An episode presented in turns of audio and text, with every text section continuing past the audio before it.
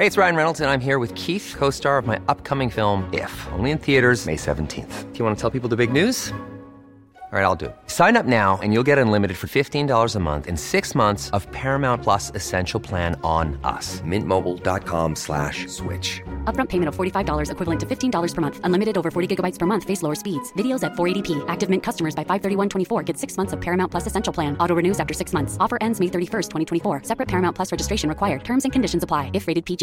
It's that time of the year. Your vacation is coming up.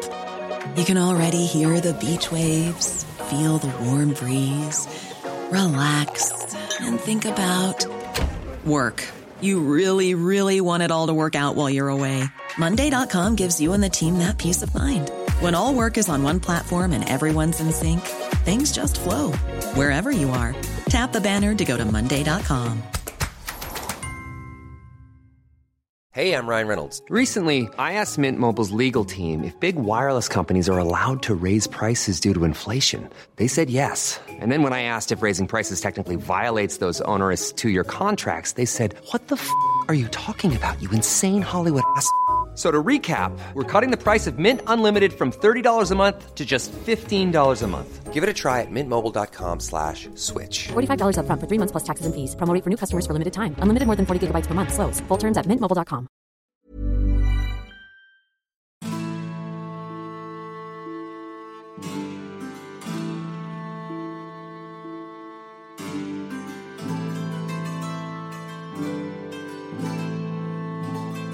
سلام، این چهاردهمین اپیزود پادکست معجونه. معجون پادکستی که من مسعود فهیمی تو هر قسمتش یه روایت تاریخی رو برای شما تعریف میکنم. سعیم اینه که به روایتام دید علمی داشته باشم، تاریخ رو تلفیقی و عجین شده با موضوعات مختلف براتون تعریف کنم.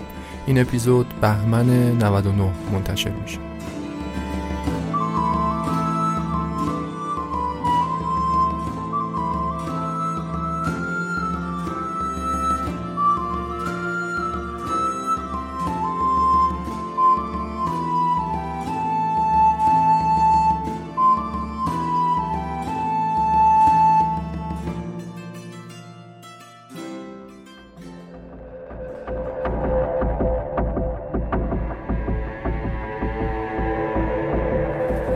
یه سیلی محکم زد تو گوش کیزینگر، صدر اعظم آلمان غربی. بعدش هم محکم فریاد میزنه، بهش میگه نازی. اگه ناراضیید برید اون طرف دیوار. به نظر جواب مناسبی بود برای جوانای معترض آلمان غربی. دلاری خرج آموزش نمیشه، خرج مدارس نمیشه که به بچهای ایرانی یاد بده سرنوشتشون رو خودشون باید رقم بزنن. این طرف پنجره بچهای خودش بودن، اون طرف پنجره ولی بچهای ویتنام بود. اسپرینگر در مورد مسئله فلسطین به نفع اسرائیل دروغ پردازی میکنه. اگه جنگی رو به ملتی تحمیل کنی، جنگ به خودتون تحمیل میشه. اعتراض میگه من با این و اون مخالفم. مقاومت یعنی من جلوی این و اون رو میگیرم. اون دم آخری هم میگفت اگه مردم این یه خودکشی نیست، این یه قطع تراکسیون ارتش سرخ.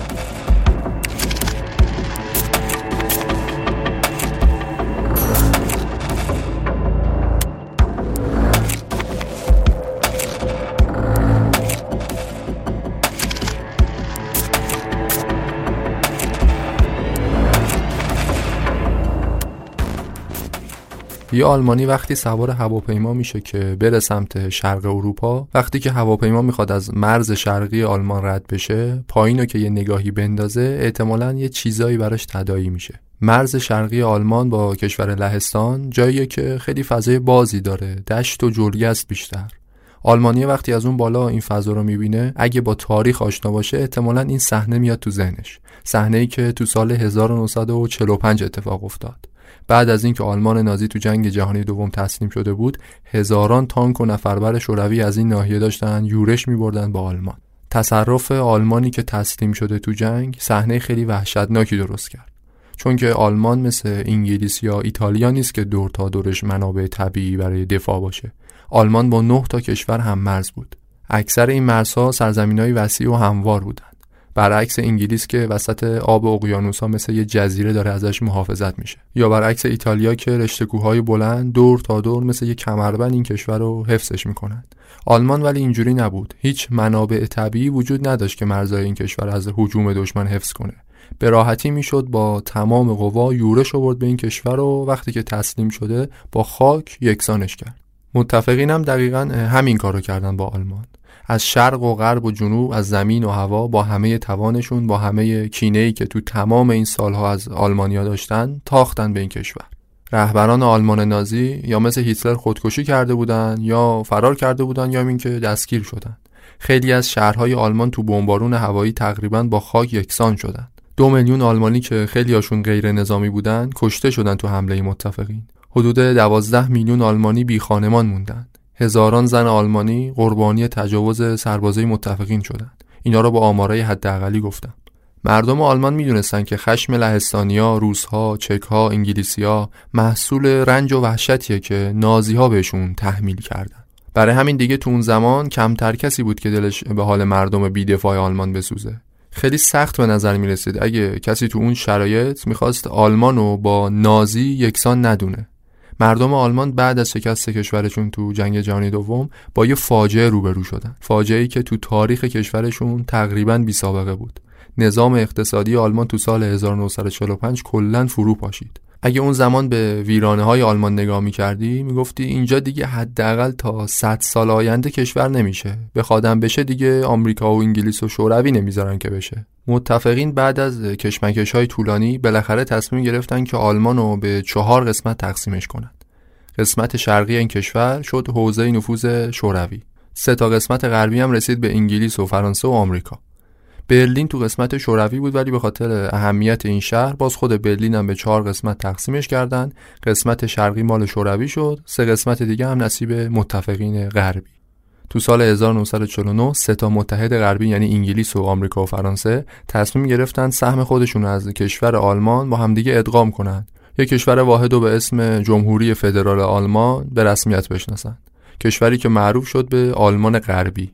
قسمت شرقی آلمان هم جایی که تحت نفوذ شوروی بود به عنوان یک کشور مستقل و البته زیر سلطه شوروی به رسمیت شناخته شد. آلمان شرقی اسمش شد جمهوری دموکراتیک آلمان. البته اتفاقاتی که توش میافتاد خیلی با اسمش همخونی نداشت. جمهوری دموکراتیک آلمان یه جورایی مثل دانشگاه آزاد اسلامی خودمون بود. اتفاقاتی که توش میافتاد خیلی با اسمش همخونی نداشت. با اینکه هم آلمان شرقی هم آلمان غربی شروع کردن به بازسازی کشور، ولی غربی‌ها خیلی جلو افتادن نسبت به آلمان شرقی. شوروی تمام کارخونه‌های آلمان رو اوراق کرد. منتقلش کرد به روسیه تا اونجا از اول راش بندازه. کشاورزی رو تو آلمان شرقی تو قالب مزارع اشتراکی سازماندهی کرد تا این کشور از حالت صنعتی در بیاد و تبدیل بشه به یک کشور فقیر که اقتصادش بر پایه کشاورزیه. خود آلمان شرقی هم باید تا سالها غرامت جنگ میداد به شوروی. سیاست غربی هم تقریبا همین بود، با این تفاوت که بعد یه مدت تغییر رویه دادن. ترس از یه آلمان صنعتی پیشرفته متفقین رو مجبور میکرد تا صنایع این کشور رو توی حد تعدیل شده‌ای نگه دارن. ترس از شروع یه جنگ جهانی دیگه توسط آلمان تا سالها بعد از جنگ جهانی دوم هم بین متفقین وجود داشت. ولی کم کم به مرور زمان نگرش غربی‌ها مخصوصاً آمریکایی‌ها نسبت به آلمان تغییر کرد. شرایط جنگ سرد ایجاب میکرد که این نگرش تغییر کنه. سیاستمدارای آمریکایی فهمیدن که بزرگترین خطر برای شروع یک جنگ جدید آلمان نیست، شورویه. شوروی به بمب هسته‌ای رسیده بود. سعی کرده بود متحدای غربیشو از برلین غربی بیرون کنه. سیاست‌ها و کلاً ایدئولوژی‌های کمونیستی شوروی یه دنیای متفاوتی بود نسبت به آمریکا و انگلیس. اینا رو تو اپیزود هفتم حاکم بی کشور مفصل راجع به صحبت کردیم. خلاصه اینطوری بود که آمریکایی‌ها کم کم به این نتیجه رسیدن که دلیلی نداره از آلمان بترسن. عوضش میتونن از آلمان غربی یه سپری بسازن در برابر کمونیسم. به سرعت کمک‌های مالی خودشونو برای بازسازی نظام آلمان روانه این کشور کردن. برنامه مارشال کمک‌های اقتصادی بسیار گسترده‌ای بود که آمریکایی‌ها برای بازسازی کشورهای اروپای غربی مخصوصاً آلمان غربی تدارک دیدن. سیاستمدارا و نخبگان آلمان غربی از این کمک‌های برنامه مارشال نهایت استفاده رو کردند که نظام اقتصادی کشور از نو بسازند. چیزی که معروف شد به معجزه اقتصادی آلمان. این غول اقتصادی که امروز از آلمان می‌بینید، قسمت زیادیش به خاطر برنامه مارشال و استفاده درست نخبه‌های این کشور از این کمک‌های مالیه. ضمن اینکه سیاستمدارای آلمان غربی هم تبحر خاصی داشتن تو ترسوندن آمریکا از کمونیسم. سعی می‌کردن از این ترس نهایت استفاده رو ببرن تا حمایت آمریکا و کشورهای غربی رو جلب کنن که آلمان غربی رو قوی‌ترش کنن. خلاصه اینطوری بود که آلمان غربی شروع کرد به پیشرفت و روز به روزم کیفیت زندگی تو این کشور بهتر می‌شد. از اون طرف ولی آلمان شرقی‌ها کیفیت زندگیشون خیلی پایین‌تر از مردم غرب بود. اعتراضاتشون رو هم کمونیست‌ها سرکوب می‌کردن. مهاجرت از آلمان شرقی تو اون سالها، یعنی دهه پنجاه میلادی، خیلی کار ساده‌ای بود. کافی بود شما یه بلیت قطار بگیری، از برلین شرقی بری برلین غربی. از اون ورم دیگه گم و گورشی. به خاطر همین سهولت در مهاجرت و به خاطر کیفیت زندگی خیلی پایین تو آلمان شرقی، خیلی وسیعی از مردم آلمان شرقی مهاجرت می‌کردن به آلمان غربی. این قضیه خب برای شوروی آبروریزی بود دیگه. برای همین تو سیزده آگوست هزار و نهصد و شصت و یک مقامات آلمان شرقی ایستگاه‌های قطار رو تعطیل کردند. یه دیوار عریض و طویل بین برلین شرقی و غربی درست کردن که از مهاجرت مردم جلوگیری کنن. البته مقامات اینجوری استدلال می‌کردن که این دیوار به خاطر جلوگیری از عوامل نفوذی آلمان غربیه، ولی همه می‌دونستن که اینا بهونه است، می‌خوان جلوی مهاجرت مردم رو بگیرن. سربازای مرزی آلمان شرقی که صبح تا شب کنار دیوار گشت می‌زدن، اجازه داشتن هر کسی رو که سعی داره از دیوار عبور کنه بکشن. عبور از دیوار برلین و رسیدن به آلمان شرقی احتمال کشته شدنش زیاد بود، ولی با این حال مردم آلمان شرقی خیلی دوست داشتن برن اون طرف دیوار، اونقدری که خطر کشته شدن تو مرز رو به جون می‌خریدن. بیشتر از هزار آلمانی برای عبور از دیوار برلین جون خودشون از دست دادن. دو قطبی شدن دنیا تو جنگ سرد و به وضوح میشد تو آلمان شرقی و غربی دید. طرف غرب دیوار پیشرفت اقتصادی، آزادی، کیفیت زندگی بالا، طرف شرق دیوار ولی انزوا، سرکوب، فلاکت. همه این اختلافات بینش فقط یه دیوار فاصله بود. آلمان غربی ولی اونقدری که شرقی‌ها فکر می‌کردن زرق و برق نداشت. بین مردم آلمان غربی هم مشکل و نارضایتی وجود داشت. مشکلات تو آلمان غربی ولی از جنس مشکلات اقتصادی نبودن، مشکلات اجتماعی و سیاسی بودن. در واقع مشکلات تو آلمان غربی وقتی شروع شد که نسل جدید آلمان بالغ شدن. منظورم از نسل جدید آلمان اونایی‌ان که آلمان نازی رو درک نکردن، یا اون موقع به هنوز به دنیا نیامده بودن، یا این که خیلی کوچیک بودن. این نسل وقتی که تو اواسط دهه شصت میلادی به بلوغ فکری رسید، یه چیزایی براشون حل نشدنی بود. نتونستن با گذشته کشورشون کنار بیان. سیاست نازی زدایی از همون ابتدای شکست تو جنگ تو آلمان غربی شروع شده بود، ولی نسل جدید آلمان همچنان نگران بازگشت اقتدارگرایی زمان نازی‌ها بودن. میراث نازیسم چیزی بود که نسل جدید آلمان رو نگران میکرد. از نظر اونا اقتدارگرایی و سیاست‌های افراطی تو زمان نازی‌ها کشور رو به ورطه نابودی کشونده بود. اینا میترسیدن دوباره همچین شرایطی به وجود بیاد. میترسیدن میراث نازیسم دوباره زنده بشه. حالا چرا میترسیدن؟ مگه نازی‌ها هنوزم قدرت داشتن تو کشور؟ البته نه فقط نازیسم به طور خاص، اینا نگران این بودن که اقتدارگرایی، حکومت فاشیستی تو آلمان دوباره قدرت بگیره. چرا؟ چون به اعتقاد نسل جدید آلمان، آدمایی با طرز تفکر فاشیسم هنوزم تو دستگاه سیاسی کشور قدرت داشتن. بعد از اینکه جنگ تموم شده بود تو سال هزار و نهصد و چهل و پنج، متفقین سران آلمان نازی رو توی دادگاه معروف به نام دادگاه نورنبرگ محاکمه کردند. اعدام و زندانیای طولانی مدت براشون بریدن. اینجوری استدلال کردن که آقا ما نازی‌های بلندپایه رو، کسایی که جنایت جنگی مرتکب شدن، اینا رو محاکمه کردیم. دیگه تفکر نازیسم، تفکر اقتدارگرایی بین کسایی که الان موندن تو صحنه سیاست آلمان دیگه وجود نداره. مقامات دونپایه زمان نازی‌ها اینا بالاخره مجبور بودن یه سوگند وفاداری بخورن به هیتلر. اینا مجرم جنگی نیستن. برای اینکه کشور بتونه اداره بشه از این به بعد نیاز به نیروی با تجربه هست. برای همین ما مجبوریم این مقامات دونپایه رو حداقل نگه داریم. کسایی رو که مطمئنیم از لحاظ فکری تعلق ندارن به نازیسم، اینا رو نگه داریم که از این به بعد حداقل یه کسایی باشن که بشه کشور رو باشون چرخوند. همه رو که نمیشه از دم تا دم اعدام کرد. نمیشه گفت هر کسی که سوگند وفاداری خورده به هیتلر مجرم جنگیه. ما نازی‌های دو آتیشه رو محاکمه کردیم، تفکر نازیسم رو از بین بردیم، اینایی که باقی موندن دیگه همه خودیان. اینا حرفا و استدلال‌هایی بود که نسل اون موقع آلمان باورش کردن. بعیدم نبود باور کنن. نسلی که سیاست‌های افراطی حکومت نازی‌ها رو قبول کرده بود، احتمالاً هر چیز دیگه‌ای رو هم قبول می‌کرد. اینجوری بود که خیلی از کسایی که تو زمان نازی‌ها صاحب منصب بودن، چند سال بعد اومدن تو آلمان غربی هم برای خودشون جایگاه پیدا کردن. این موضوعی بود که تو دهه شصت مشکل ساز شد. نسل جدید آلمان نتونستن این مسئله رو بپذیرن. نتونستن قبول کنن کسی که از هیتلر حمایت کرده میتونه تو دولت فدرال آلمان غربی هم آدم مفیدی باشه و هیچ ردی از اقتدارگرایی تو وجودش نباشه.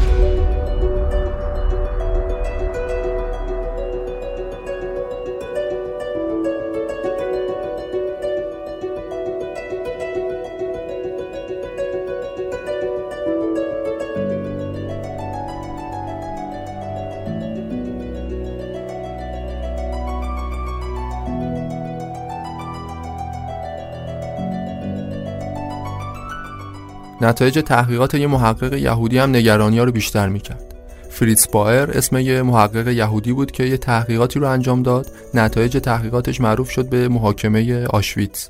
این آقا اومده بود تمام کسایی رو که تو اردوگاه آشویتز، بزرگترین و مجهزترین اردوگاه کار اجباری نازی‌ها، تمام کسایی که این تو دستن در کار بودن، از نگهبان دم در گرفته تا پزشک اردوگاه و مسئول شستن لباس‌ها و جابجایی زندانی‌ها و همه اینا رو تو پروندهش محاکمه کرد. معلوم شد خیلی از کسایی که تو دهه شصت تو آلمان غربی منصب داشتن، از پلیس گرفته تا دستگاه قضایی کشور، خیلی از اینا تو قتل و کشتار یهودی‌ها سهیم بودن. مردم دنیا مثل مردم نسل قدیم آلمان فکر می‌کردند که فقط مقامات اس اس و نازی‌های دو آتیشه بودن که این جنایات رو مرتکب شدن. فکر می‌کردند که مقامات پایین رتبه آلمان نازی بیگناه بودن. ولی تحقیقات فریتز بایر باوراشون عوض کرد. ضمناً این فریتز بایر همون کسیه که بررسی‌هاش در نهایت باعث شد آدولف آیشمن، مقام عالی رتبه آلمان نازی، بعد از اینکه سالها زندگی مخفیانه داشت، فراری بود، مخفیگاهش لو بره، دستگیرش کنن و ببرنش اسرائیل محاکمش کنن. قصهش رو می‌تونید تو اپیزود آیشمن در اورشلیم پادکست بی پلاس بشنوید.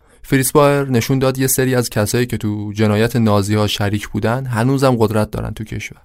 این مسئله آلمان غربی رو، جوانای نسل جدیدشون رو به شدت نگران میکرد. مردم به زنده بودن میراث نازیسم، به سنت اقتدارگرایی معترض بودند. نماد این اعتراض به اقتدارگرایی، نماد اعتراض به میراث نازیسم، هفتم نوامبر هزار و نهصد و شصت و هشت بود، زمانی که صدر اعظم آلمان غربی کیزینگر یه سیلی محکم خورد. داستان از این قرار بود که تو انتخابات دو تا از احزاب سیاسی تو آلمان غربی با همدیگه یه ائتلافی تشکیل دادن به نام ائتلاف بزرگ. کورت کیزینگر نماینده این ائتلاف تو انتخابات رأی آورد و تونست صدر اعظم آلمان غربی بشه. عضویت کیزینگر تو حزب نازی موضوع غیر قابل انکاری بود. برای نسل جدید آلمان اصلاً قابل قبول نبود کسی شده بلند پایه ترین مقام کشورشون که قبلاً تو حزب نازی عضو بوده. این موضوع ترس از میراث نازیسم و ترس از بازگشت اقتدارگرایی رو به حد اکثر میرسون، تا جایی که کیزینگر وقتی توی کنفرانس بود، یه خانومی که پدر شوهرش تو اردوگاه نازیا کشته شده بود، یه سیلی محکم زد تو گوش کیزینگر، صدر اعظم آلمان غربی. بعدش هم محکم فریاد میزنه، بهش میگه نازی. این موضوع نشون میداد که تنفر نسل جدید آلمان از میراث نازیسم چقدر زیاده. نشون میداد نسل جدید آلمان از وابستگی سیاستمدارای کشورشون به تفکرات نازی‌ها و فاشیست‌ها چقدر واهمه دارن. خلاصه همه این عوامل، ترس مردم آلمان غربی از میراث نازیسم، نارضایتیشون از اقتدارگرایی تو سیاست کشور و یه سری عوامل دیگه که جلوتر بهش میرسیم، همه اینا دست به دست هم داد تا جنبش دو ژوئن تو برلین غربی شکل بگیره. بهونه این جنبش بازدید شاه ایران محمدرضا شاه پهلوی از آلمان غربی بود. قرار بود شاه ایران به همراه همسرش فرح دیبا برای بازدید از آلمان غربی سفر کنن به این کشور. کی؟ ژوئن سال هزار و نهصد و شصت و هفت. محمدرضا شاه پهلوی از نظر رادیکالای آلمان غربی، اونایی که نسبت به فرهنگ اقتدارگرایی ناراضی بودن، یه شخصیت مستبد و دیکتاتور و ظالم بود. از نظر اونا رابطه نزدیک دولت فدرال آلمان با یه حکومت استبدادی مثل حکومت پهلوی در راستای همون سنت اقتدارگرایی بود. برای اونا، برای چپ‌گراها و رادیکالای آلمانی، محمدرضا شاه نمادی از امپریالیسم و اقتدارگرایی بود. برای همین بازدیدش از آلمان غربی فرصت خوبی بود تا معترضای آلمانی بیان تو صحنه و اعتراض خودشون رو نشون بدن. معترضا اکثرشون دانشجوهای دانشگاه آزاد برلین بودند. بیست و چند سال بیشتر سن نداشتن، در واقع همون نسل جدید بودن.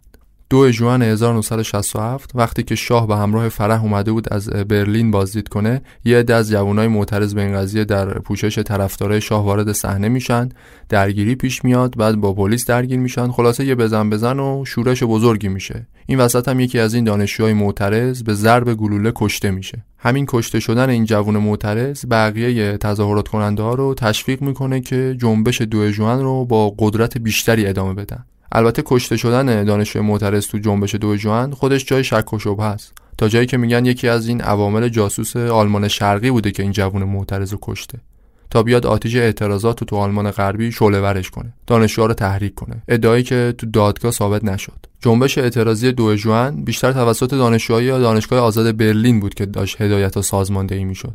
این دانشجوهای رادیکال عمدتاً چپ‌گرا تقریباً یک سال قبل از این جنبش تو دانشگاه خودشون یه تحصن اعتراضی رو انداخته بودن و به یه نتایجی هم رسیده بودن. از همین موفقیتشون الهام گرفتن و این دفعه اعتراضشون رو آوردن خارج از دانشگاه و کف خیابون. سردستشون هم یه کسی بود به نام رودولف دوتچکه. این آقام یه دانشجوی معترض بود و البته یه سخنران ماهر. تو این اپیزود یکم اسامی خاص زیاده، لازم نیست همشون رو تو ذهنتون داشته باشید، ولی چهار پنج تا اسم خاص هستن که تو سیر داستان تأثیر دارن. برای اینکه متوجه بشید داره چه اتفاقی میفته، این چهار پنج تا اسمو بهتره که تو ذهنتون داشته باشید. اولیش همین رودولف دوتچکه است، سردسته دانشجوی معترض تو برلین غربی. منتها رودولف دوتچکه بعد از جنبش دو ژوئن بود که بیشتر معروف شد. چرا؟ چون همونطور که گفتم یه دانشجو معترض تو درگیری‌های دو ژوئن کشته میشه و همین موضوع احساسات دانشجوی دیگر رو جریحه‌دار میکنه. رودولف دوتچکه به عنوان یه سخنران ماهر مدام سخنرانی و میتینگ‌های پرشور ترتیب میده، دانشجوها رو دعوت میکنه به اعتراض و مبارزه. اینجوری میشه که حضور شاه ایران تو آلمان غربی یه بهونه میشه برای شروع یه سری از اعتراضات و تظاهرات زنجیره‌وار که بعداً معروف شد به جنبش دانشجویی هزار و نهصد و شصت و هشت تو آلمان غربی. یازده آوریل هزار و نهصد و شصت و هشت یه ترور ناموفقی صورت گرفت که رودولف دوتچکه رو، همون سردسته دانشجوی معترض، رو به شدت مجروحش کرد. یکی از نیروهای ضد کمونیست سه تا گلوله شلیک کرد به دوتچکه، ولی دوتچکه شانس آورد و جون سالم به در برد. به شدت مجروح شد، از کار افتاده شد، تا سالها بعد نتونست به زندگی عادی برگرده، ولی خب زنده موند. ترور ناموفق رودی دوتچکه باعث میشه که معترضا خشمشون بیشتر بشه، تا جایی که یه تظاهرات بزرگ و کم سابقه‌ای رو رقم زدن به نام تظاهرات عید پاک سال شصت و هشت. دوازده هزار نفر تو این تظاهرات شرکت داشتن. خیلی هم صلح‌آمیز نبود. ماشینا رو چپه کردن، با پلیس درگیر شدن، به دفتر نشریه اسپرینگر حمله کردن. جلوتر میگم اسپرینگر چه جور نشریه‌ای بود. پلیس حدود سیصد نفر رو دستگیر کرد. رئیس پلیس و شهردار برلین مجبور شدن استعفا بدن. Outside the Springer Publishing House, newspapers and delivery vans were fired by students out for revenge. They were incensed by the anti-Duchka attitude of the Springer press. Their hate was brought to the boil by the gunning down of their left-wing leader. Defensive measures were quickly taken following the shooting of Duchka as he cycled.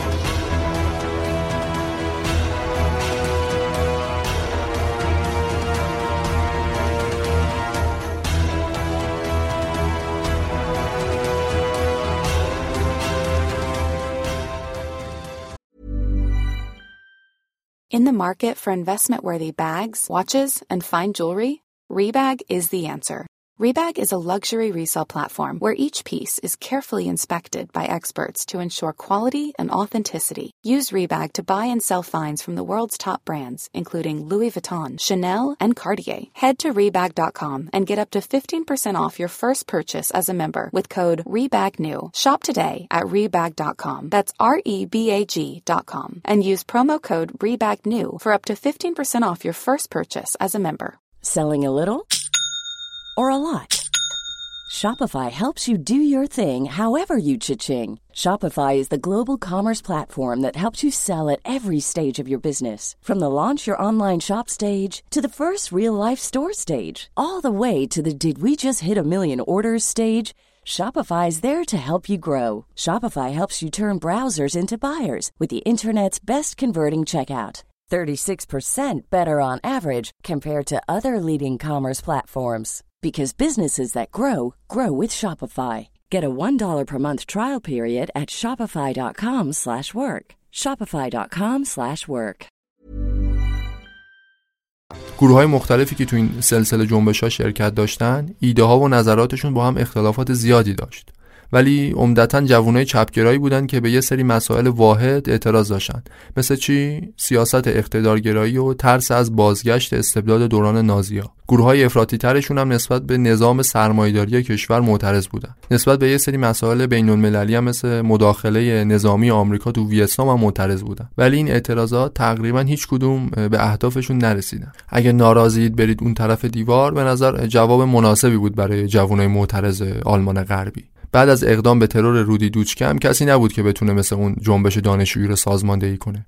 جنبش دانشجویی سال هزار و نهصد و شصت و هشت تو آلمان غربی کم کم دیگه داشت آتیشش میخوابید، ولی غافل از این که از دل این جنبش یه نوع اعتراض بسیار افراطی‌تر بیرون اومد. جنبشی که تا سالها آلمان غربی رو درگیر ناامنی کرد. چه اتفاقی افتاد؟ قبل از ورود شاه و فرح به برلین غربی، یه روزنامه سیاسی تو برلین یه متن انتقادی رو خطاب به فرح دیبا منتشر کرده بود. متن این روزنامه خیلی جذاب و تحریک‌آمیز بود. تعداد زیادی ازش بین دانشجوهای معترض پخش شده بود. جوری که باعث شد نویسنده اون مقاله مشهور بشه. حالا اسمشو میگم. اول بگم مقاله چی بوده. متن مقاله چکیده‌اش این بود. میگفت روزتون بخیر خانم پهلوی. شما یه ماجرایی از زندگی تو ایران منتشر کردید. گفته بودید اونجا هوا گرم میشه و شما مثل اغلب ایرانی‌ها میرید به ساحل دریای خزر. مثل اغلب ایرانی‌ها واقعا اغراق‌آمیزه. بیشتر مردم ایران کشاورزایی‌اند که از فقر و بیماری و گرسنگی رنج میبرند. درآمد سالیانشون کمتر از صد دلاره. کودکان ایرانی بیشتر از چهارده ساعت در روز کار میکنن، فرش میبافند. دهقانای فقیر غذاشون شده ملخ و هسته خرما. شما هنوز بیست و هشت سالتون و فقط دو سال از عمر شگفت انگیزتون باقی مونده. چون میانگین امید به زندگی یه ایرانی فقط سی ساله. هشتاد و پنج درصدشون بیسوادن. کدوم یکی از این مسائل برای شاه ایران اهمیت داره؟ اون دو میلیارد دلار کمک‌های مالی ایالات متحده رو که سال پنجاه و سه دریافت کردید بعد از کودتا علیه مصدق، اونا رو چیکارشون کردید؟ به جای اینکه خرج رفاه مردم کنید، ارتش ایران رو تجهیز کردید برای جنگ با مردم. مسلمه خب، هیچ دلاری خرج آموزش نمیشه، خرج مدارس نمیشه که به بچه‌های ایرانی یاد بده سرنوشتشون رو خودشون باید رقم بزنن. امروز کشاورزای ایرانی به لطف اصلاحات ارضی فقیرتر شدن. اونا باید پول زمیناشون رو با نرخ سود ده درصد طی پانزده سال پرداخت کنن. شما با این کارتون کشاورزا رو درمونده‌تر، وابسته‌تر و مطیع‌تر کردید. همه اعضای مجلس تو ایران باید قبل از عضویت استعفای بدون تاریخ رو امضا کنن. شکنجه شده یه روتین تو سیستم شما. ما نمیخوایم شما رو ناراحت کنیم. شما مثل خیلی از آدمای دیگه شبا بدون هیچ شرمندگی از این اتفاقات راحت میخوابید. این مطالبی بود که اون نشریه آلمانی منتشر کرده بود و هزاران نسخه ازش بین جوانای آلمانی معترض پخش شد تا بیان جنبش دو ژوئن رو رقم بزنن. فقط اینو بگم که مطالب این نشریه رو گفتم چون تو سیر داستان تاثیر داشت. به خاطر ارزش رواییش گفتم. ارزش آماریش رو، اینکه آمار اطلاعاتی رو که داده تا چه حد درسته نمیدونم، تایید یا نقضش نمیکنم. انتهای این مقاله انتقادی نویسنده اسم خودش هم نوشته بود. اسمی که هزاران دانشجوی معترض دیدن و باعث شهرت اون نویسنده شد. آخر مقاله نوشته بود با احترام اولریک ماینهوف.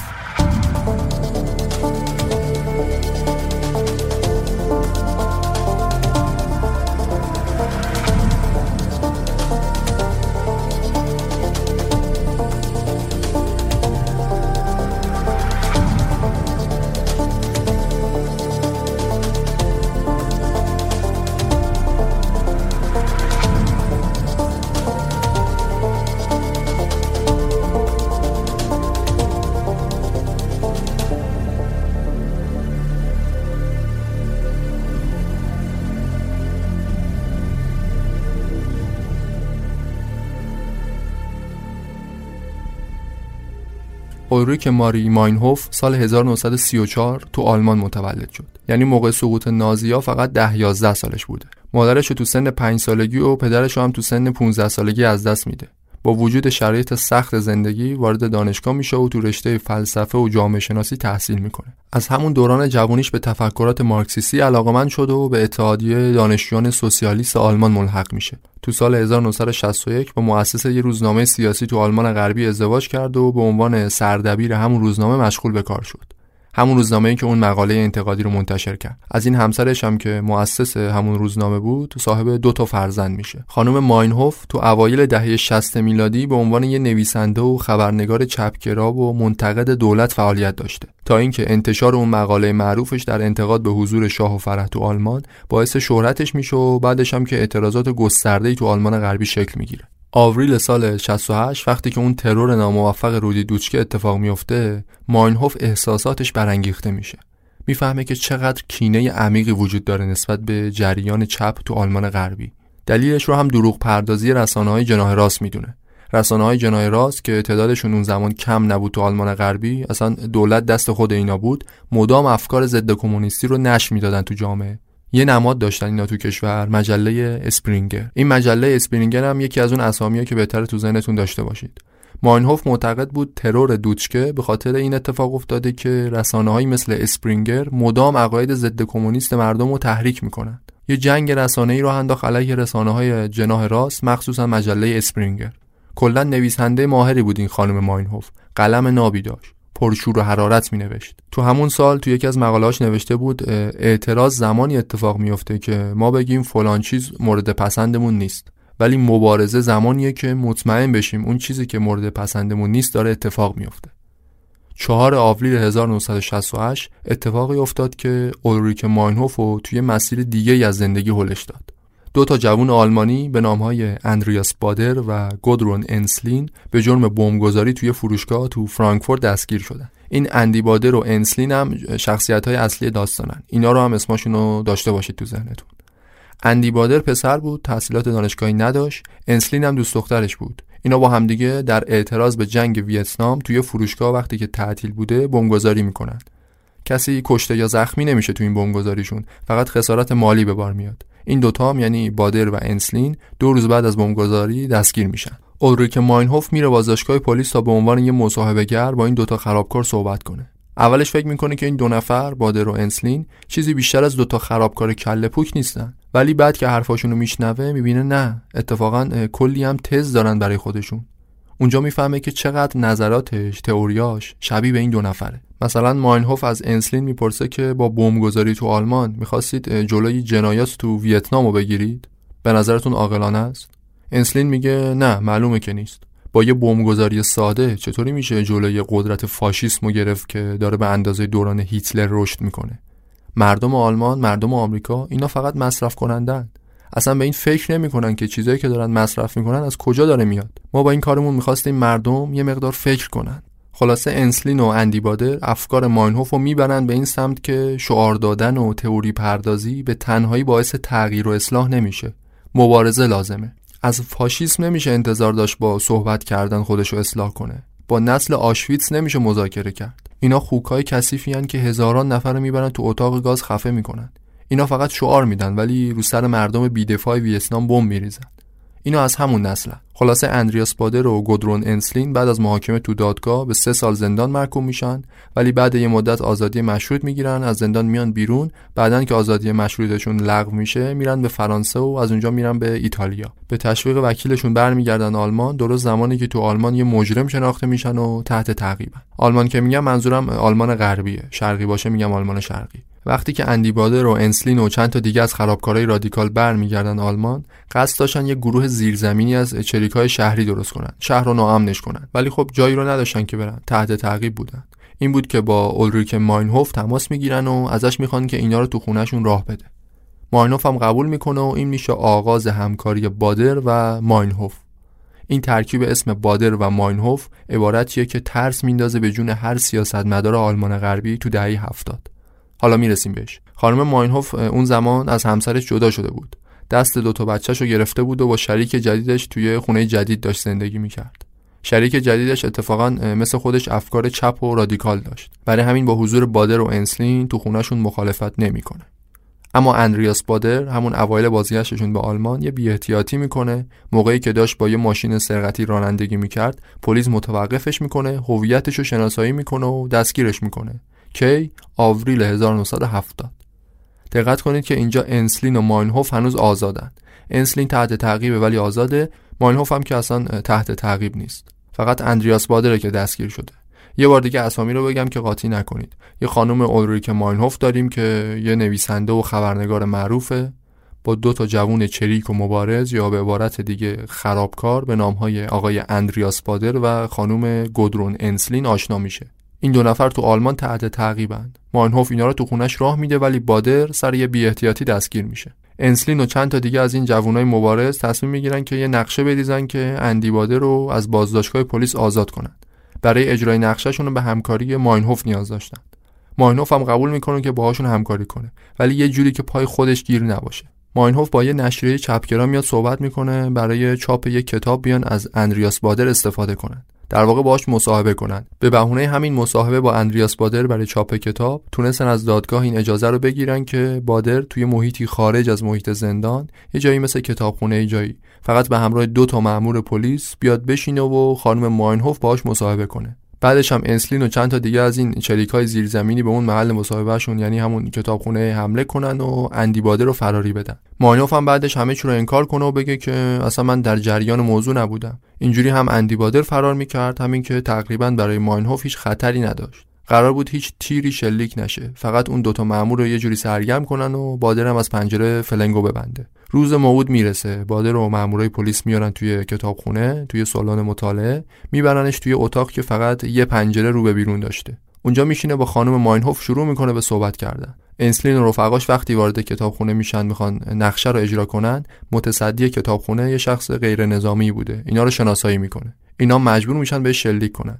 درگیری درست میشه و بادر و انسلین و بقیه رفقاشون موفق میشن از پنجره فرار کنن. همینطور که این اتفاقا داره میفته، ماینهوف این صحنه رو میبینه، میترسه، میچسبه به سینه دیوار. میبینه که متصدی کتابخونه غرق در خون افتاده کف زمین. از این میترسه که اگه بعداً بخواد همکاریشو با اینا انکار کنه، پلیس حرفشو قبول نکنه. اون موقع دیگه موضوع مشارکت در قتله، موضوع همکاری برای فرار مجرم نیست. از اونورم به این فکر میکنه که اگه بره دیگه رفته، یعنی قبول کرده که با اینا همدست بوده. همینطور که ماینهوف چسبیده بود به سینه دیوار رو داشت به این چیزا فکر میکرد، پنجره هم باز بود. به پنجره باز خیره شد. فقط چند ثانیه وقت داشت تا زمانی که پلیسا نرسیدن. چند ثانیه وقت داشت بین موندن و رفتن یکی رو انتخاب کنه. احتمالاً داشت به بچه‌های کوچیکش فکر می‌کرد. اگه میرفت معلوم نبود که بازم بتونه بچه‌هاشو ببینه یا نه. این طرف پنجره بچه‌های خودش بودن، اون طرف پنجره ولی بچه‌های ویتنام بودن. این طرف زندگی آروم و بی دردسر منتظرش بود، اونور ایدئولوژی انتظارش رو می‌کشید. بین همه این افکار مشکوک، ماینهوف رفتن رو انتخاب می‌کنه. از پنجره میپره بیرون و وارد دنیای جدید میشه. پشت سر اندی بادر و انسلین که داشتن میرفتن، اینم میره و فرار میکنه.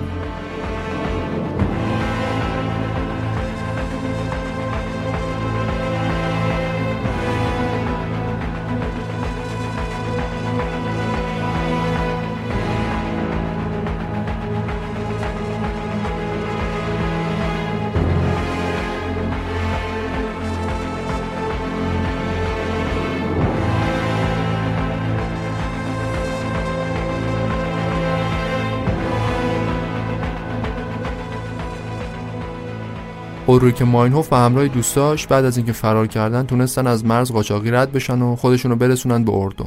میرن عضو یه گروه شبه نظامی میشن که علیه اسرائیل داشته فعالیت میکرده. اونجا آموزش‌های نظامی میبینن که به یه چریک واقعی تبدیل بشن. خانم ماینهوف یه شخصیت فرهنگی، یه تحصیل کرده قلم به دستی که یه زندگی آرومی داشت تو آلمان غربی، حالا داشته تو اردن آموزش نظامی میدیده که تبدیل بشه به یه چریک مبارز. بادر و انسلین و چند تا دیگه از رفقاشون هم اونجا تو اردن همراهشون بودن، ولی خب از لحاظ ایدئولوژیک خیلی با شبه نظامیای هوادار فلسطین فاصله داشتن. برای همین بعد یه مدت کوتاه از این گروه جدا میشن، جدا میشن برمیگردن به آلمان. اونجا تصمیم میگیرن که این دفعه با قدرت بیشتر، با تعداد اعضای بیشتر، اون گروه چریکای زیرزمینی خودشون رو راه بندازن. این دفعه دیگه یه مغز متفکر و یه نظریه پرداز ماهر هم به جمعشون اضافه شده بود به نام اولریک ماینهوف. خانم ماینهوف که گفتم نویسنده ماهری بوده، بلد بوده چجوری جوونا رو با قلمش تحریک کنه. شروع میکنه به تولید ایدئولوژی، شروع میکنه به تئوری پردازی برای فراکسیون ارتش سرخ. فراکسیون ارتش سرخ اسم تشکیلات زیرزمینیه که بادر و ماینهوف با همدیگه راش میندازن. همون چریک‌های مبارز که سعی داشتن به صورت مخفیانه تو کشورهای اروپای غربی آشوب و ناامنی درست کنن. بادر و ماینهوف و البته انسلین بعد از اینکه از اردن برمیگردن آلمان غربی، اسلحه هم با خودشون قاچاق میکنن. اونجا با تئوری پردازی و تحریک احساسات جوانای آلمانی خیلی سریع عضوگیری میکنن و رشد میکنن. یه سازمان زیرزمینی گسترده و مخوف درست میکنن، فراکسیون ارتش سرخ، که تو این اپیزود برای اختصار من میگم فراکسیون سرخ. استراتژی‌ها و خط مشی‌های فراکسیون سرخ از اولش مشخص بود. خود ماینهوف به کمک بقیه اعضا ایدئولوژی‌های فراکسیون رو تولید کرده بود. لوگوشون هم طراحی کرده بودند. یه طرحی از اسلحه مسلسل بود وسط یه مثلث قرمز که روش نوشته شده بود آر ای اف، سرواژه رد آرمی فکشن، یا همون فراکسیون ارتش سرخ. اونا قصد داشتن با دولت‌های حامی امپریالیسم مبارزه کنند. مبارزه مسلحانه. قصدشون مبارزه مسلحانه و چریکی علیه نظام سرمایه‌داری و امپریالیسم و فاشیسم بود. خیلی سریع شروع کردن به نشر ایدئولوژی. جوانای زیادی جذب این عقاید شدن. البته اینا با غیر نظامی‌ها کاری نداشتن. حداقل در تئوری‌هاشون اینجوری میگفتن. میگفتن ما فقط با مقامات وابسته به دولت کار داریم، با پلیس کار داریم. آموزه‌های ماینهوف برای جنگ‌های چریکی شهری باعث شد که تبدیل بشه به یکی از مهمترین کسایی که تو زمینه جنگ چریکی شهری نظریه پردازی کرده. یه مقاله معروف داره به نام مفهوم چریک‌های شهری. چریک‌های زیادی تو سراسر دنیا از این آموزه‌های این مقاله استفاده کردن. البته آموزه‌های ماینهوف، ایدئولوژی‌های فراکسیون سرخ، خودش باز الهام گرفته شده از انقلاب‌های چریکی تو آمریکای جنوبی بود.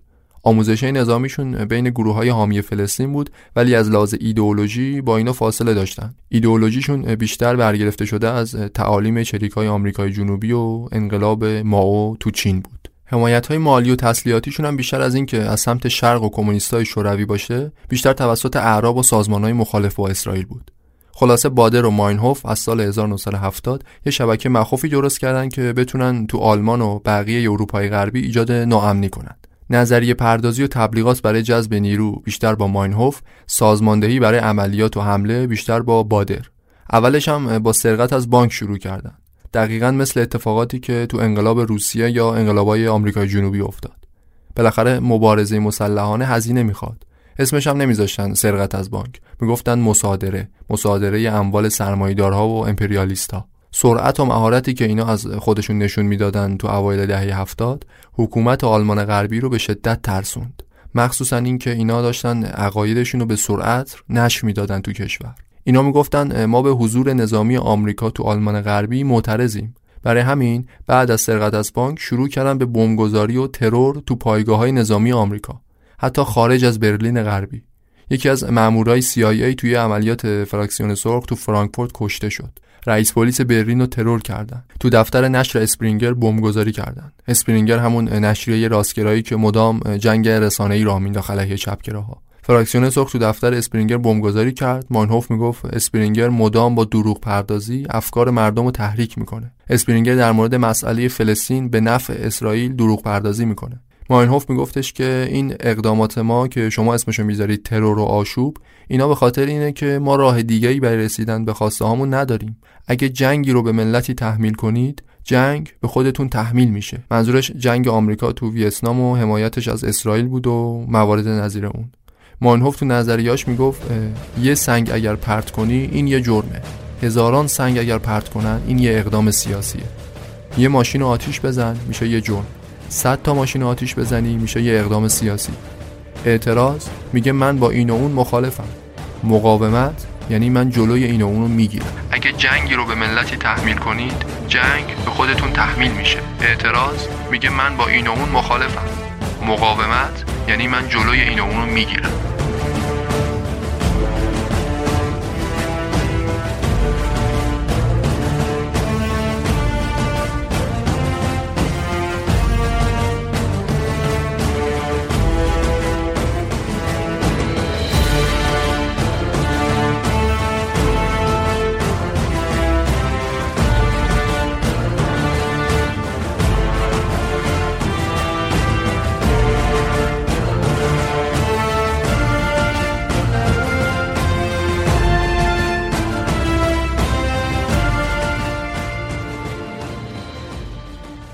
خلاصه فراکسیون سرخ به رهبری بادر و ماینهوف و البته انسلین از سال هزار و نهصد و هفتاد تا هفتاد و دو به مدت دو سال هر بلایی که میتونستن سر امپریالیسم غربی آوردن. اخبار حوادث آلمان غربی تو اون دو سال مدام شده بود این که گروه بادر و ماینهوف مثلا فلانجا رو هم زد ترکوند.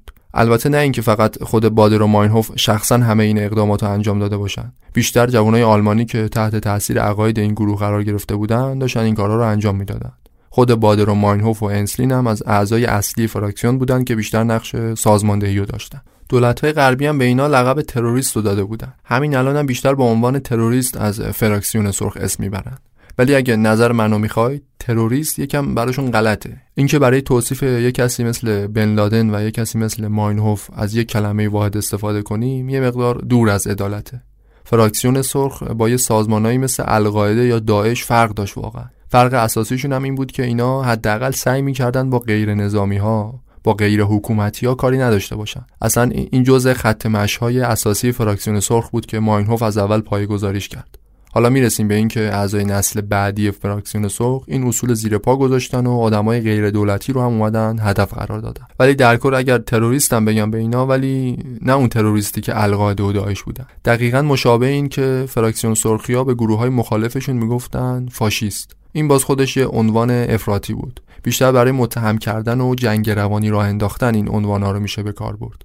ادبیات ژورنالیستی بیشتر، وگرنه واقعیت چیز دیگه‌ایه. خلاصه فراکسیون ارتش سرخ تو سال هزار و نهصد و هفتاد و دو به قدری قدرتمند شده بود که حکومت آلمان غربی برای دستگیری اعضای اصلی این گروه مجبور شد یه چیزی شبیه به حکومت نظامی برقرار کنه. مدام هویت افراد رو تو جاهای مختلف چک می‌کردن. عبور و مرور افراد خیلی محدود شد. معاملات رو خیلی حساس شده بودن روش. خلاصه جو امنیتی شده بود برای مدت کوتاه، تا اینکه بالاخره ژوئن هزار و نهصد و هفتاد و دو اندریاس بادر دستگیر میشه. توی عملیاتی که در واقع یه تله بود. یه تله‌ای بود که پلیس آلمان براشون گذاشته بود. اندی بادر محاصره میشه و بعد یه درگیری مسلحانه نفسگیر یه تیر به زانوش میخوره و خودش رو تسلیم میکنه و پلیس هم زنده دستگیرش میکنه. اندی بادر نفر اول یا حداقل میشه گفت نفر دوم گروه توی عملیات پیچیده و طراحی شده دستگیر شد، ولی از اون طرف ماینهوف مغز متفکر فراکسیون سرخ خیلی ساده و خیلی اتفاقی دستگیر شد. چند روز بعد از دستگیری بادر سازماندهی اعضای فراکسیون سرخ خیلی به هم ریخته شده بود. همشون داشتن پشت سر هم دستگیر میشدن. حتی انسلین دوست دختر بادر هم دستگیر شد. تو همین دستگیری‌ها یکی از اعضای فراکسیون یه خونه امن و لو داد. پلیس رفت اونجا بررسی کنه، اصلا نمیدونستن که ماینهوف خودش تو این خونه است. احتمالاً اگه میدونستن کل پلیس برلین رو برای دستگیریش میبردن اونجا. چند تا مأمور پلیس ریختن تو خونه. ماینهوف هم برای اینکه اون موقع اوضاع خیلی امنیتی بود تغییر قیافه داده بود. بعد از اینکه دستگیر شد مأمورای پلیس اصلا باور نمیکردن این ماینهوفه. ماینهوف موقع دستگیریش داشت گریه میکرد. مأمور پلیس بهش گفت که تو واقعاً اولریک ماینهوفی؟ In the nineteen seventies, the Red Army faction becomes a synonym for terrorism in West Germany. They use violence to make their voices heard. Andreas Bader and other terrorists believe it is their right to fight the state, which they call fascist, using any means available. They are wanted right across West Germany. The terror escalates. Of course you can shoot, says the terrorist Ulrike Meinhof. قبل از اینکه ادامه قصه رو بگم، قبل از اینکه بگم چی شد سرنوشت فراکسیون سرخ بعد از دستگیری بادر و ماینهوف، یه مقدار از تحولات آلمان غربی رو هم تو اون زمانا بگم. آلمان غربی تو اواخر دهه شصت و اوایل دهه هفتاد میلادی تحولات سیاسی و اجتماعی زیادی داشت. حرف اغراق‌آمیزی نیست اگه بگم یکی از عوامل زمینه ساز این تحولات سیاسی اجتماعی همین جنبش هزار و نهصد و شصت و هشت و شورش فراکسیون سرخ بود. جنبش دانشجوی شصت و هشت رو میگن یه شکست موفق بوده. شکست بوده چون به اهدافش نرسید، موفق بوده چون بسیاری از آلمانی‌ها رو نسبت به خیلی از مسائل آگاه کرد. سیاستمدارای آلمانی رو مجبور کرد تغییر رویه بدن. چطور؟ سال هزار و نهصد و شصت و نه یه شخصی به نام ویلی برانت شد صدر اعظم آلمان غربی. این یه تحول سیاسی بود چون ویلی برانت از جناح چپ انتخاب شده بود.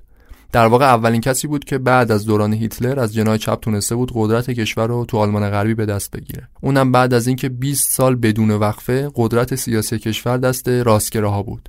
این موضوع نشون میداد که بعد از تلاش و مبارزه رادیکال‌های چپگرا، ذائقه سیاسی مردم آلمان غربی به سمت احزاب چپ متمایل شده. همین تغییر ذائقه زمینه‌ساز تحولات بزرگی شد. ویلی برانت البته آدم معقولی بود. شروع کرد به شکستن حصارها با دنیای شرق. خیلی‌ها فکر می‌کنن قطع روابط سیاسی بلوک شرق و غرب تو زمان جنگ سرد فقط از طرف شرقی‌ها بوده. در صورتی که سیاستمدارای آلمان غربی تا قبل از صدراعظمی ویلی برانت حتی مرزهای آلمان شرقی رو هم به طور کامل به رسمیت نمیشناختن. دولت فدرال آلمان یعنی همون آلمان غربی خودش رو تنها نماینده مردم آلمان میدونست تو سطح بین‌الملل.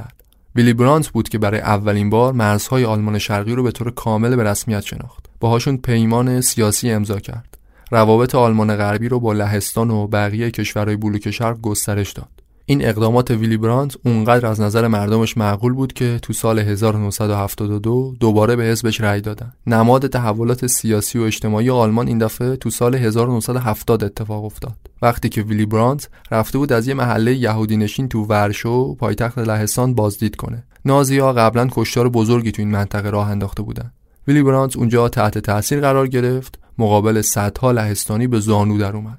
واقعا زانو زد و به خاطر جنایات هیتلر تو جنگ جهانی دوم طلب بخشش کرد. این صحنه زانو زدن صدراعظم تبدیل شد به نمادی که اوج تحول رو تو آلمان غربی میرسون. کافیه مقایسش کنید با اون صحنه‌ای که یه خانم سیلی زده بود تو صورت صدراعظم سابق آلمان به خاطر اینکه با حزب نازی همدست بوده. ویلی برانت صدراعظم جدید آلمان ولی تو دوران نازی‌ها تو نروژ و سوئد فراری بوده. به شکل خیلی غیر متعارف مقابل مردم ستمدید زانو زد تا به همه ثابت بشه که دوران اقتدارگرایی، دوران استبداد به سر اومده. اگه میخواید بهتر درک کنید که این اقدام ویلی برانت چقدر نامتعارف بوده و هنوزم هست، کافیه بهتون بگم که ژاپنیا هیچ وقت به خاطر جنایاتشون در قبال کره‌ای‌ها و چینی‌ها عذرخواهی نکردن. هیچ کدوم از رؤسای جمهور ایالات متحده مسئولیت جنایاتشون تو ویتنام رو قبول نکردن، عذرخواهی نکردن. استالین هیچ وقت بابت جنایاتش تو اوکراین عذرخواهی نکرد. اینا عذرخواهی نکردن که هیچ، تاریخ رو هم سانسور میکنن. یعنی تو مدارس ژاپن به دانش آموزاشون در مورد اون بخشی از تاریخ که ژاپن جنایتکار جنگی بوده هیچی نمیگن، یا تو مدارس آمریکا در مورد جنایاتی که تو جنگ ویتنام صورت گرفته چیزی نمیگن. این در حالیه که آلمانیا مسئولیت و جنایتشون تو زمان جنگ جهانی دومو کاملا قبول کردن و همه اون اتفاقات رو دقیق به دانش آموزاشون تو مدارس تدریس میکنن. این یعنی جامعه آلمان برخلاف بیشتر جاهای دیگه دنیا در مورد گذشتهش قضاوت درستی داشته. اغراق‌آمیز نیست اگه بگم که این نتیجه جنبش‌ها و شورش‌های دهه شصت و هفتاد بود.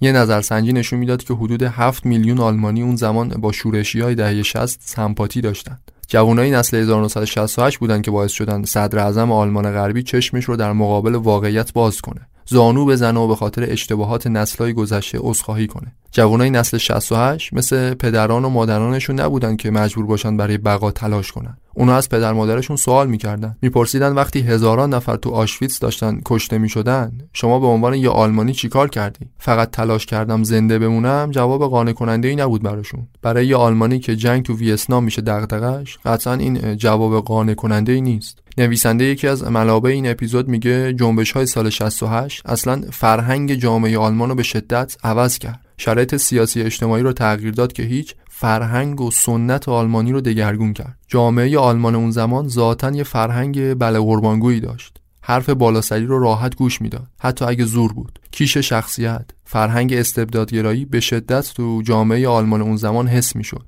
پدرها و مادرها راحت بچه‌هاشون رو کتک می‌زدن بدون اینکه هنجار شکنی باشه. استاد تو دانشگاه خیلی راحت از روی میل شخصی خودش دانشجوها رو رد می‌کرد بدون اینکه جیک کسی در بیاد. میگه جنبش‌های سال شصت و هشت به آلمانیا ثابت کرد که میشه حرف اون بالاسری رو قبول نکرد. میشه با تلاش شرایط تغییر داد، یه شرایط بهتر خلق کرد.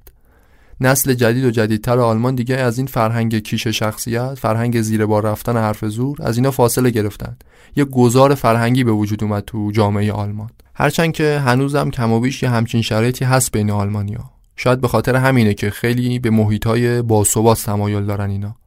از مربی فوتبال گرفته تا صدر اعظم تو آلمان بیشتر از میانگین جاهای دیگه تو صحنه باقی میمونن. بگذریم حالا اثرات بزرگتر جنبش سال شصت و هشت رو بگم. میخوام حتی پا رو فراتر بذارم، میخوام بگم حتی اتحاد دو آلمان و سقوط دیوار برلین هم مدیون جوانای نسل شصت و هشت آلمان غربیه. خیلیا فکر میکنن که سقوط دیوار برلین و اتحاد دو آلمان فقط یه موفقیتی بود برای دنیای غرب.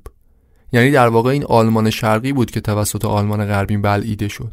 فقط به خاطر ضعف سیاسی تو آلمان شرقی و تو شوروی بود که دیوار برلین سقوط کرد. اینها هم بود درست، ولی عوامل دیگه‌اش سمت غرب دیوار بود.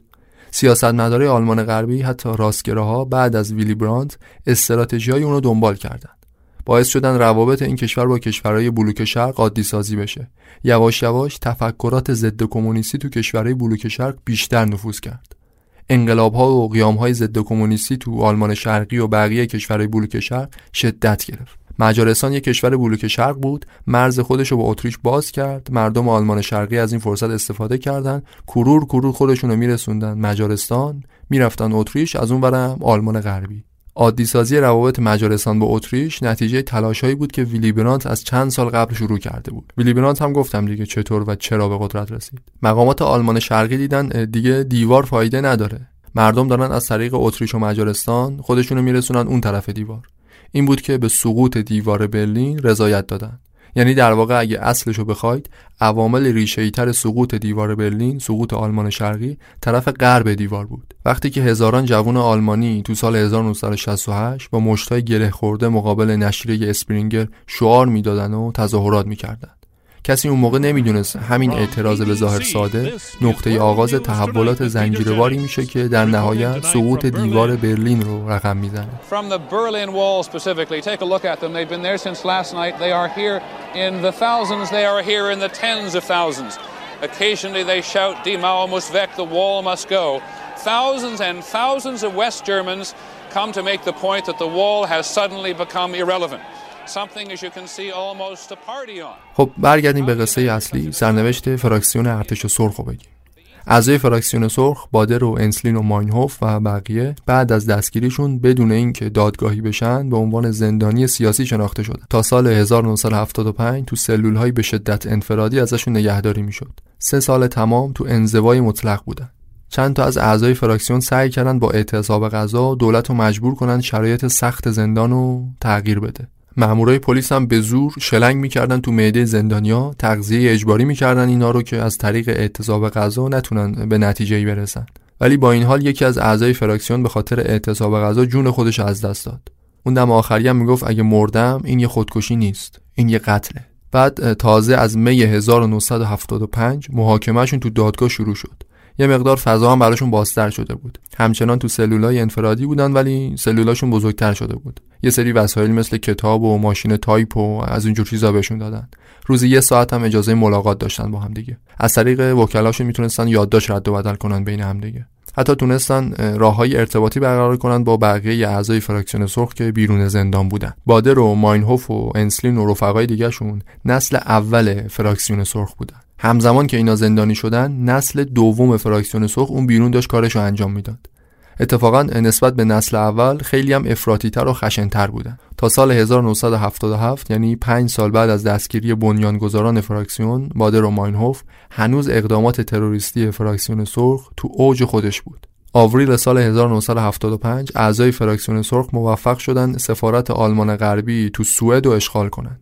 با گروگانگیری اعضای سفارت خواستار این شدن که زندانیان سیاسی آزاد بشن. تو همون سال یه هواپیمای مسافربری رو هم با همکاری شبه نظامیان عراق دزدیدن. بیشتر مسافرای هواپیما آلمانی بودن. باز هم هواپیما رباها خواستار این بودن که زندانیان سیاسی تو آلمان غربی از جمله اعضای فراکسیون سرخ آزاد بشن. قبل از اونم نامزد انتخابات شهرداری برلین رو با همین هدف گروگان گرفته بودن. ولی هیچ کدوم از این گروگانگیری‌ها موفقیت آمیز نبود. زندانیان فراکسیون سرخ آزاد نشدند. اعضای نسل دوم فراکسیون سرخ با این گروگانگیری‌ها و اقدامات وحشیانه فقط وجهه خودشون رو خرابتر می‌کردند. از این طرف رهبران فراکسیون سرخ تو زندان، بادر و انسلین، میگفتن با گروگانگیری‌های خارج از زندان هیچ ارتباطی ندارن. ادعاشون این بود که با خشونت علیه مردم عادی مخالفن. اعضای نسل دوم فراکسیون سرخ خیلی خیلی نسبت به نسل اول خشونتشون بیشتر بود. اصلا اهداف فراکسیون تحریف شد و شکل کاملا تروریستی به خودش گرفت. دقت کردید بادر و انسلین که یه روزی توی فروشگاه بم گذاشته بودن و ذوق می‌کردن که دارن با امپریالیسم جهانی مبارزه می‌کنن، تو عرض شش هفت سال کارشون به جایی رسید که هواداراشون برن سفارت آلمان رو تو سوئد اشغال کنن، هواپیمای مسافربری بدزدن، قاضی و شهردار مملکت رو ترور کنن.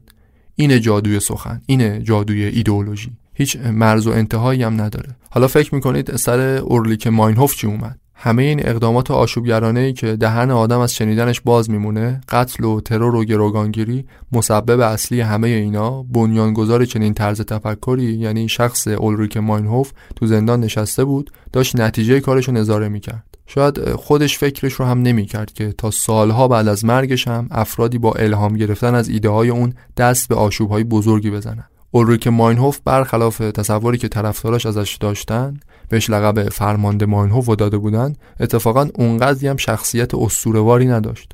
اونقدرام قوی نبود. شرایط زندان انفرادی خیلی به همش ریخت. دچار یه جور عارضه روحی روانی شد. پشت میکروفون تو دادگاه مدام پرت و پلا میگفت. خیلی از جلسات دادگاهش رو اصلا حاضر نمیشد. با انسلین و بادر مدام درگیر میشد. دیگه خبری از اون سخنرانی‌های پرشور و حرارتش نبود. تریبون علنی دادگاه فرصت مناسبی بود که بتونه بازم نظریه پردازی کنه و آدمای اون بیرون رو بیشتر تحریک کنه برای مبارزه.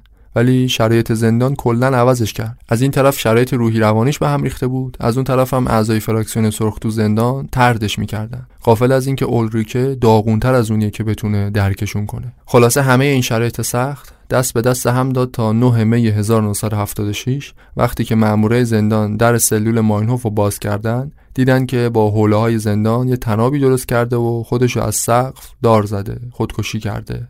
بعد از اینکه گروگانگیری‌های متعدد برای آزاد کردن اعضای فراکسیون ناکام موند، بقیه رهبران فراکسیون سرخ هم خودکشی کردند. یه روز صبح وقتی که مامورای زندان در سلول اعضای فراکسیون سرخو باز کردن، دیدن که همشون خودکشی کردن، از جمله بادر و انسلین. تو سلولای جداگونه بودن ولی با همدیگه هماهنگ کرده بودن که تو یه روز و یه تایم خاص خودشون رو خلاص کنن. اعضای دیگه فراکسیون، اونایی که آزاد بودن، سعی کردن از این خودکشی‌ها الهام بگیرن و قصه بسازن.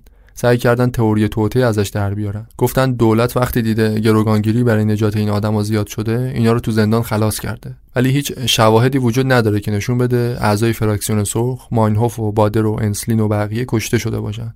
احتمالاً واقعیت همینه که اینا خودکشی کردن. فراکسیون سرخ ولی همچنان فعالیتش تو دهه هفتاد و هشتاد و حتی دهه نود میلادی هم ادامه داشت. اصلاً فراکسیون سرخ مصداق بارزی بود از جمله اندیشه رو نمیشه محبوس کرد.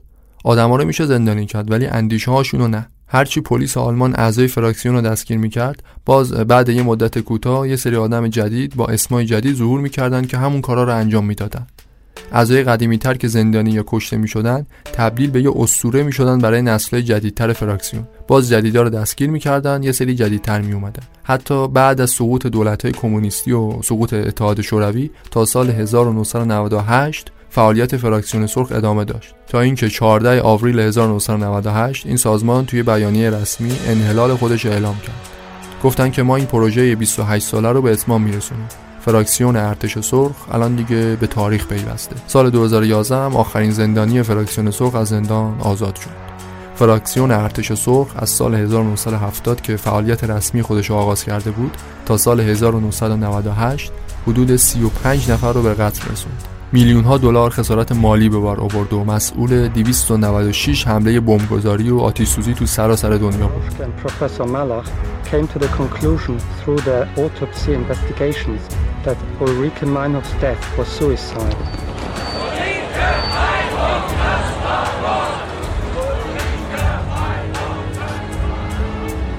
We believe that Ulrike was executed. We do not know how. But we know who is responsible and we can define the calculations of their methods.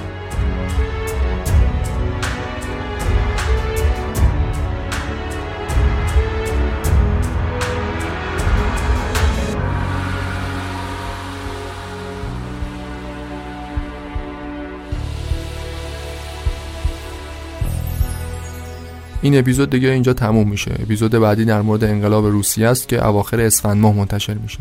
رفرنس های اصلی این اپیزود رو، لینکاشون رو گذاشتم در توضیحات پادکست. چند تاشون رو هم اینجا بگم. یکیش همون کتاب آشوب بود، کتابی که تو دو تا اپیزود قبلی هم ازش استفاده کردیم و اونجا مفصل معرفیش کردم. کتاب آشوب نوشته جرد دایمن. یکی دیگه از منابع اصلی فیلمی بود به نام The Baader-Meinhof Complex. اگر این اپیزود براتون جالب بوده، پیشنهاد میکنم حتما این فیلم جذابو ببینید. صداهایی که از صحبت‌های ماینهوف یا بادر و انسلین پخش میشد، از صدای همین فیلم بود. صدای واقعی خود این افراد نبود، بعضیاش البته. کتاب و مقاله‌های دیگه‌ای هم بود از منابع این اپیزود که لینکش رو در توضیحات میذارم. مطالب حاشیه هر اپیزود رو هم تو اینستاگرام و توییتر معجون به مرور منتشر می‌کنیم. عضو هر کدومشون هستید، صفحه معجون رو هم می‌تونید دنبال کنید. لینکش رو در توضیحات قرار دادم. ممنون از همه شما عزیزان که پادکست معجون رو همراهی میکنید. دم همگیتون گرم. تشکر ویژه از همه اونایی که از پادکست معجون حمایت مالی میکنن. با این کاراشون انگیزه میدن به ما. لینک حمایت مالی از پادکست در توضیحات موجوده، کاملا اختیاریه. شنیدن پادکست رایگانه و رایگان خواهد بود. ولی اگه میخواید به رشد و پیشرفت این پادکست کمکی کرده باشید، این امکانیه که وجود داره براتون. یادتون نره پادکست معجون رو به بقیه معرفی کنید. آرزوی بهترینا رو دارم براتون. شاد باشید و پیروز.